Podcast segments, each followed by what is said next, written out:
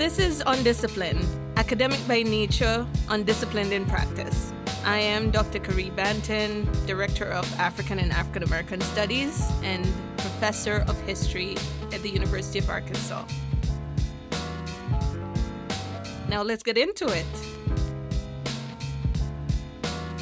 Say what? Today we're talking about something that I am really thinking about as it is the subject of my next manuscript and my work. And I am constantly thinking about this and trying to engage with people who have been, you know, in this arena for a while. Now, one person who I kind of take some of the lessons from about this is Saidiya Hartman. I worship at her altar. She is like my queen. If you've listened to this many episodes and you haven't heard Saidiya Hartman? Dr. Banton talk about her, Oh my god. I mentioned her like every other episode. yes. So, but this particular work, I mean, I've read, you know, I had my students read um, Lose Your Mother about her trip to Ghana. I've had my graduate students read Scenes of Subjectivity. But this is about a little essay she wrote called Venus in Two Acts, hmm. which is an essay about archival issues. She uses that to interrogate the ability of the archive to document Black life in the Middle Passage. Mm-hmm. And more specifically, what she is talking about or what she is trying to wrestle with is the erasure of Black girls and women from public memory of racial violence through an archival encounter with an enslaved black girl who was named Venus on board a slave ship, a British slave ship named Recovery in 1792. Hmm. So think about that the erasure of black girls from public memory of racial violence. What does it mean for that to be normalized? Because it is not taken up in the archive as anything maybe spectacular or anything to remark upon. right? And it's also easy to dismiss because dismiss. we're not seeing it or we're not reading about it. Right. So Venus acts for Hartman as a point of reckoning, not just with the corporeal death that the slave ship, as this device of death, right, that it enacts upon the enslaved black people. She's also looking at the social death that the archive facilitates in its failure to document black lives. Hmm. So Hartman really wants to question the ability of the archive to hold black stories. Can the archive really hold black stories? And not just can it hold black stories, but can it do so without re victimizing its subjects? Right. How do you account for that death? The death of the body and the death of the memory. And so she then reveals the gaps within the archives of slavery and then she then go on to try to redress this. Redress the violence that puts Venus as just just the collateral damage. Hmm. She's just part of the collateral damage of the slave economy of the time. Hmm. Her death is nothing spectacular. It's nothing to be remarked upon. Yeah. Right? You understand when black people say, say her name or Black Lives Matter? Very powerful, right? Right. So Venus is based on how the archive choose to handle her, right? And in this case, a white archive that has her as property Right. and then situate her death as a loss of property. As if you were to lose a bag of wheat. A bag of wheat, a piece of log, Mm-hmm. right? A piece of mahogany rolled off the ship. Mm-hmm. You know, she's just collateral damage of a slave economy.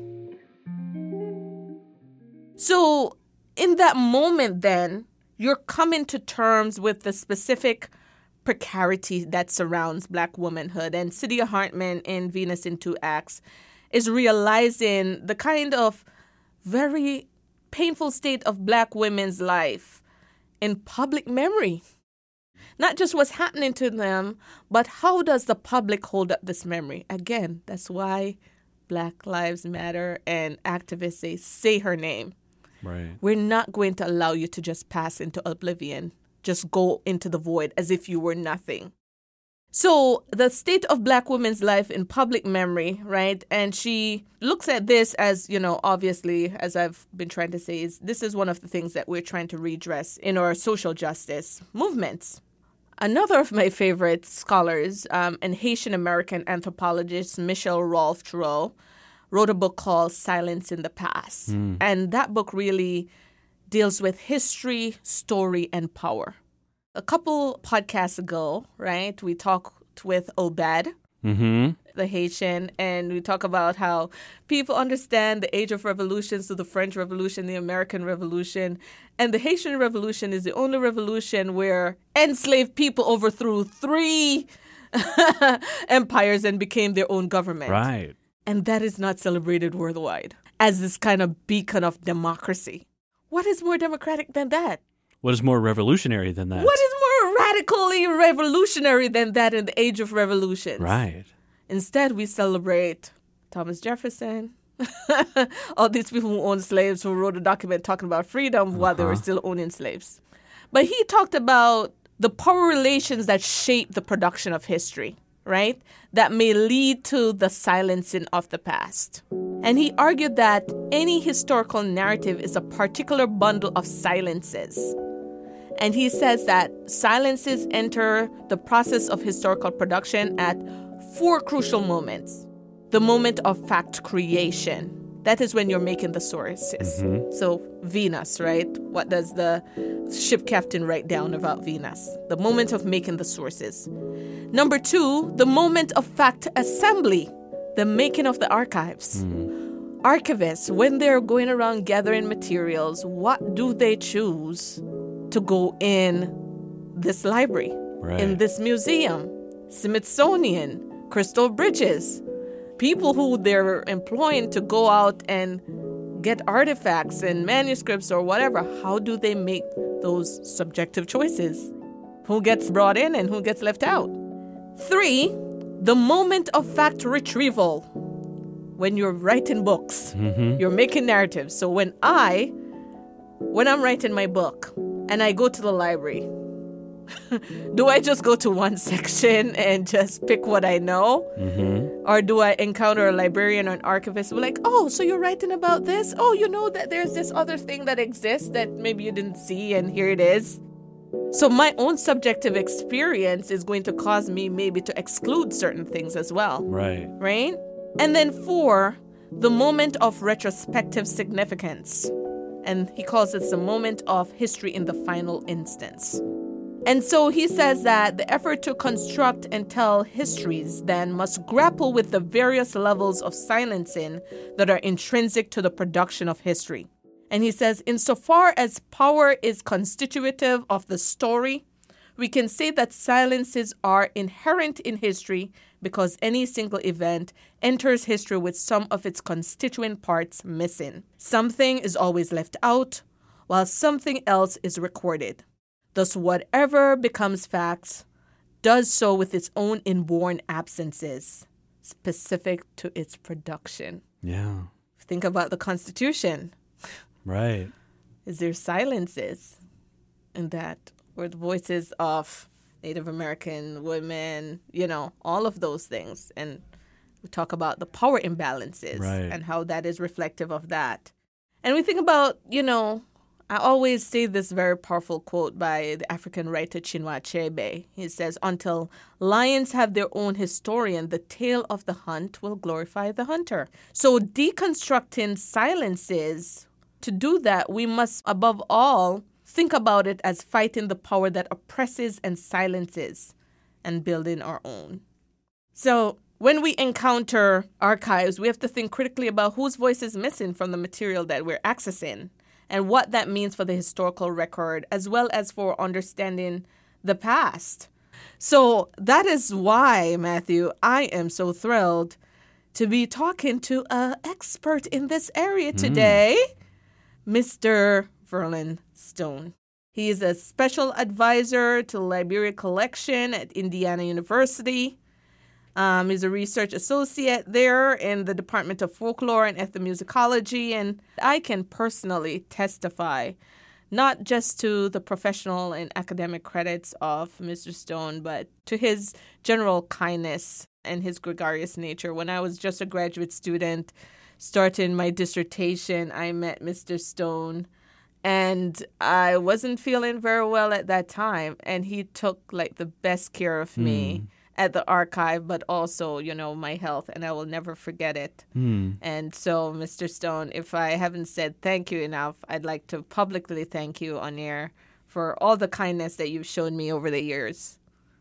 Welcome to Undisciplined. Thank you. so we want to get into talking about your job that you've done for how many years? How many years have you been involved in the work of archives? Since the beginning of 2002, So quite some time. How did you get involved in it? Did you study that at the university? no, I was in instructional design and instructional production.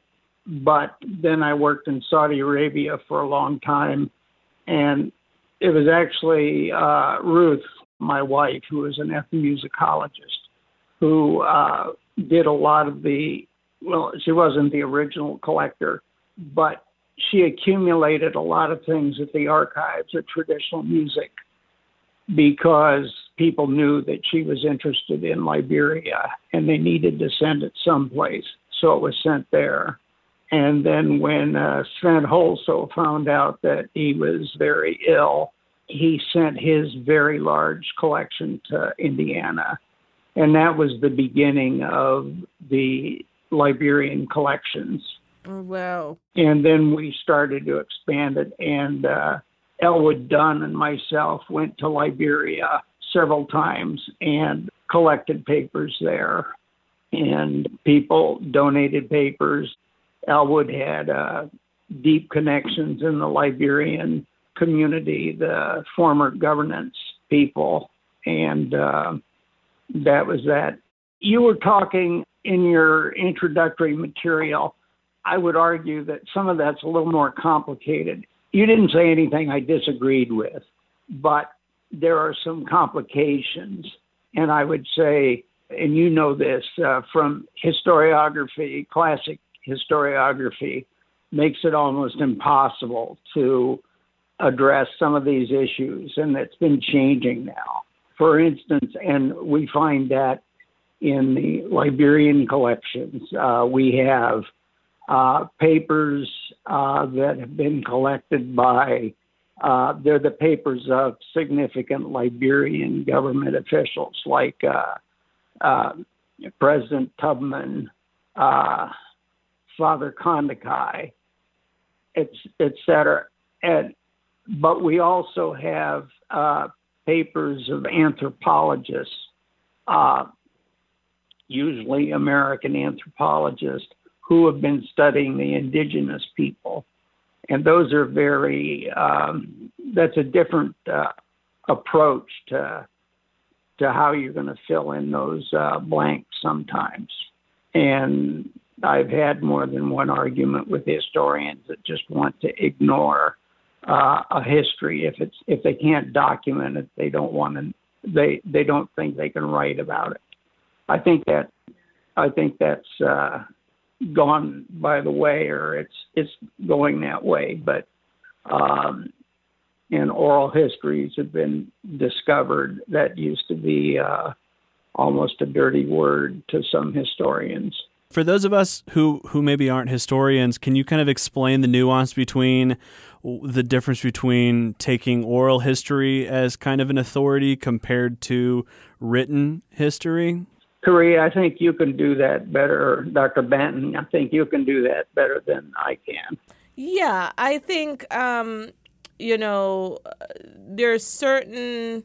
It, again, that's that's a part of how we think about civilizing, right? That Right. a lot of these civilizing groups had written records, whereas some of the ethnic groups, um, tribes, racial groups that you might encounter um, are storytellers. Africans are storytellers. Griots are significant people in African tradition that pass down history through storytelling. If you think about hip hop now and Black CNN, right? It's how stories are maintained, and that's how stories were kept. um, probably similarly in Native American culture. But if the civilizers who are the most powerful in society do not see that as a legitimate uh, form of uh, documenting um, what has transpired, and you have history established as a discipline, it's going to become a part of the the way of doing the discipline to kind of denigrate oral history. And it's only now in recent times that oral history, right? People are now interviewing World War II um, soldiers or, you know, Vietnam soldiers because they recognize that the stories of people who are not engaging in the form of literacy, and literacy is very broad. You know, we're understanding that literacy does not mean that you only read and write. Right. Right? Their literacy means a certain kind of understanding as well. Like if you go in the hood and say, Good morning, what's up? like you are illiterate. Okay? Yeah. There's a way of being in that space that you clearly do not know. Yeah. and you didn't think it uh, well enough to to try to find out. Right. You know, and so that's what I'm talking about, and that that's what Mr. Stone is referencing. Yeah. That you know that there are historians who don't take oral history seriously, and so. Um, you know, uh, for an archivist, I imagine that that is something. It's a different, maybe, set of problems, right, Mr. Stone? Yes, I would. I would toss in. Uh, I can't speak authoritatively about uh, Native Americans or uh, many other parts of the world, but I would say that the oral histories that you find in many places in Africa are um, authentic and accurate uh, for a much deeper time scale than the, rather than just taking them as a bunch of old people sitting around spinning yarns. So, what what interests you most about that job that you've been involved in since 2003? What like what's what's the most interesting thing in it for you? Well, the thing that gives me the the most uh, pleasure is helping people find what they want and directing them uh, to not just to other sources, but to other people who can help them, and to just to keep my ears open and uh, say, oh well, so and so is working on this topic. You should talk to her and that sort of thing. And uh, this is a book that you might not find very interesting, but the footnotes and the bibliography are great for what you're doing. But it, I find that because I get emails from you all the time about that. Like, here's a new work that you might think about, or this person is researching this, and you make what I what you're doing is so important because you're creating community around people that who are interested in uh, in a certain idea or thing. And so you're unconsciously or maybe consciously creating community. And that's what i love the most about what you do that perhaps maybe many don't see as specific to your job. Yeah, that that is is something we do, but uh, that is uh, I don't know. It's that's kind of grown up around uh, the Liberian collections, but also the Liberian Studies Association and Friends of Liberia. There's a lot of sharing and community. Part of it is just simply it's a small group of people, so it's not hard to know a lot of people, and uh, there's perhaps a small danger of getting too isolated in in your own small circles. But yeah. What's the most fascinating collection or special collections project that you've worked on Well, you would probably th- this is a pretty standard, or uh, to speak of the records of the powerful. Um, this would fit it, but it was also one of the most interesting, and those were the uh, William B. S. Tubman papers. Can we get just just for the listeners real quick, just you know to let them know who William Tubman is? He was the 19th president of Liberia and he was the longest serving president in the country's history. Um, from he served from 1944 until 1971. Well, it was a very complex project because these papers didn't end up being in a bunch of boxes that we just picked up and brought back to Indiana. They were uh, on a wet floor in a water uh, log basement. They were they were up country in in the Tubman farm, and uh, the soldiers, uh, probably Taylor's soldiers, had gone through thinking that they would find find something of value in these records. Uh, by value, meaning money or jewelry, and so they just uh, pulled the stuff out and threw them on the floor. So we had to go when we went over. As I found out later in another project at the National Archives, um, the papers that were up in that, uh, it was at the farm uh, mansion, but that had been turned into a museum, and that's why those stuffed animals were there, and that's why the papers had been there. But they were in terrible shape. We had to go through, pick them up off the ground, and just just pick them up and put them in boxes. And we had determined normally what you do in uh, archiving when you have damaged materials that are wet, you freeze it and then let it. It's like freeze drying. You and then let it uh, thaw out slowly, and the you you can um, preserve the papers uh, pretty well that way. But during the war, because this is in 2004, 2005, and the war was just over in 2003, or not the war, but uh, Taylor's regime. So there was no deep freezing facility there anymore as there had been one time for fish.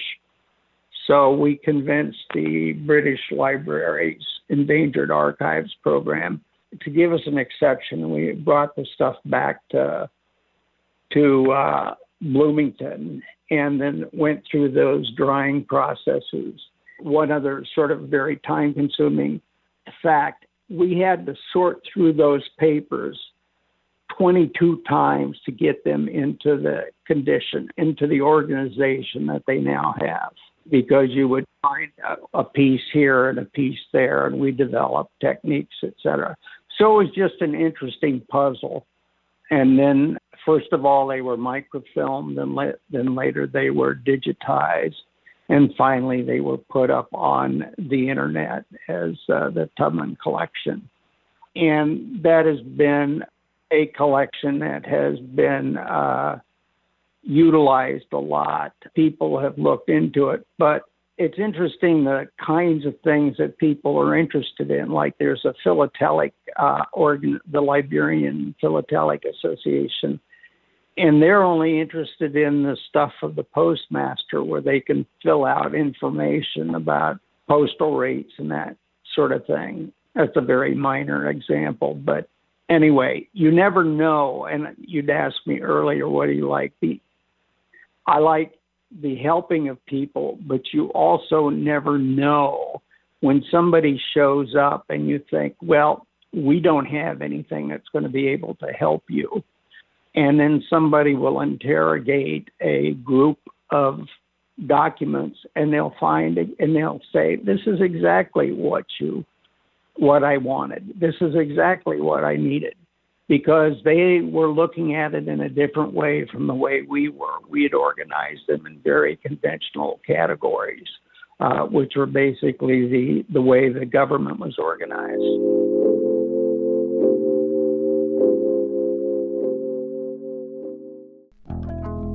You're listening to a podcast produced by KUAF, your public radio station for more than three decades. Hello, I'm Timothy Dennis.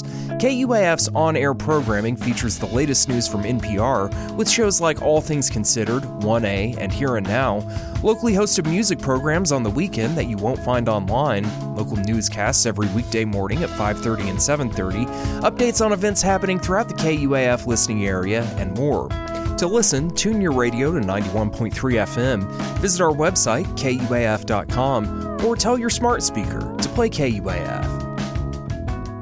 So you work in, I'm sure the story about Tubman's document is a story that has been replicated all over the place. I've spoken to archivists, you know, when I was at Vanderbilt about, and, you know, other archivists, you know, going to Cuba or going to Colombia or other places where the archive is just strewn all over the place. There's rain and weather elements uh, coming in on papers that people might consider very, very, very important not just to their individual story as a human being, whether it's your birth record or your death record or your marriage record or your land record, right? But to the nation's history as well. Right. Well, you don't have to go to the continent of Africa or to Cuba.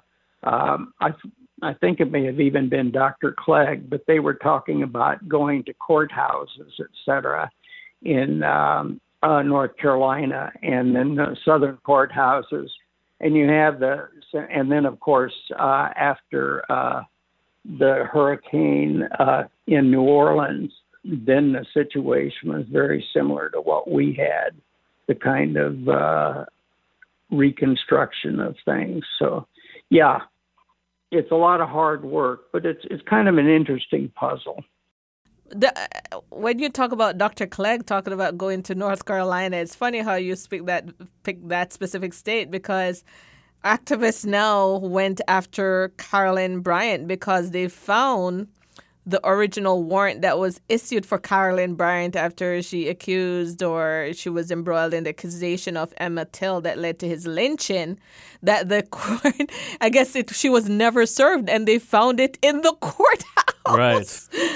they found it in the basement. They found it in the basement of the courthouse. So you can just, I can just imagine you know what kinds of injustices in terms of archivally is happening in court courthouse records and you know all of these kinds of things so to think about liberia then right even though you're saying we don't have to go that far we could just go to north carolina you know and all of these places liberia has a very interesting history um, as i imagine with a lot of other places where we see where places that has been in war, like how they've been destroying the monuments now in Ukraine or, you know, in the Middle East or whatnot. But Liberia, when, when Liberia had that very protracted civil war, its archives was at the center of it. Would you would you argue that? I wouldn't say it was in the center, but yes, it was the target several times. Okay. Why is that? Well, from what I gathered, um, the I think it was the uh, UNESCO and maybe um, Guinea, interestingly enough, had uh, helped subsidize. They designed and they built the archives that's there now. They built and designed it, and um, then uh, let's see, that would have been either early in. I think it was early in the um, it was dedicated early in the uh, Doe era, but I don't know if you know this story, but uh, they tried to assassinate Doe, and this car, Doe then put this car in the middle of the archives. There was a courtyard that uh, housed this car, and then in 1985, there was a an election that was considered to be crooked, and uh, where Doe had uh, destroyed, uh, it was alleged to have destroyed ballot boxes, etc. And those were supposed to be stored in the archives too. So anyway, when Doe was overthrown, they rushed the archives. They destroyed the car and they broke into uh, the area where the uh, ballots were supposed to be. I never did hear, I could never get uh, a single story on whether the ballots were actually there or whether they just thought they were. But anyway, they ransacked the whole place. And it's never really that those materials have never quite been the same because once again things were strewn all over. So, in this kind of, you know, post Doe, post Charles Taylor, Liberia Civil War world, right? Um, this post war archival work, you know, where do you and your work fit into this mission that Liberia is doing to not only decolonize archives but also to repatriate depatriate archives. Where the, do you maybe or places like indiana university wh- what do these things you know mean from your perspective as, as an archivist decolonizing archives repatriating depatriating and so on? Well, in the best of all possible worlds, they would, uh, the government would uh, train some people, send some people out to be trained uh, who could come back and manage those processes themselves.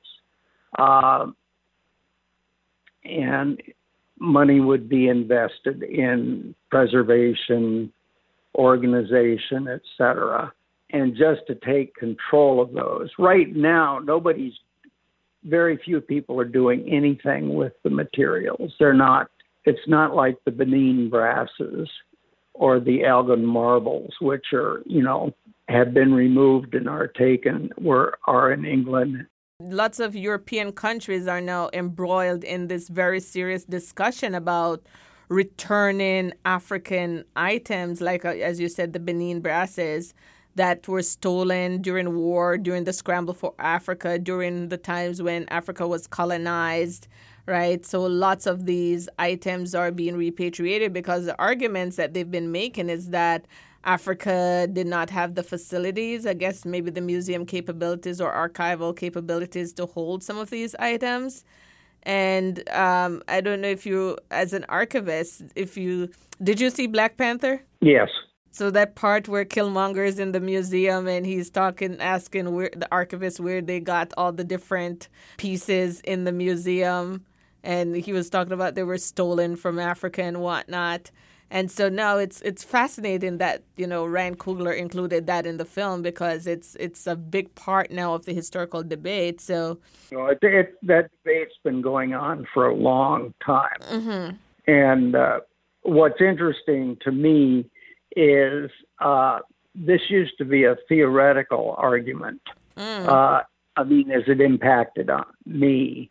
And then as time went on, it became more and more impactful uh, on the work we were doing. And now we're in a, uh, we actually still have the Tubman papers here. They're owned by the Tubman family, and they should be, and we're obligated uh, by the uh, Endangered Archives Project to send them back, but the family doesn't trust the current government oh to uh, allow us to take them back. A very awkward situation. oh wow, you guys have to consult with the family about where that those papers are put.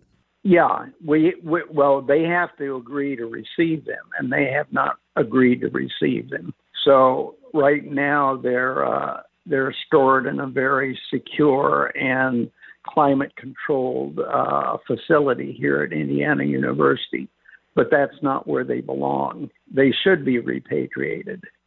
I would like to, uh, I don't know, split the baby or something and say one of the things that digitization allows us to do is for everybody to have a, a chance to look at the materials and the the originals can be where they should be. Now you can't do the at this point you can't do the same thing with artifacts, but you can with documents. But it's a very both processes are very expensive. So we kind of finesse the repatriation thing.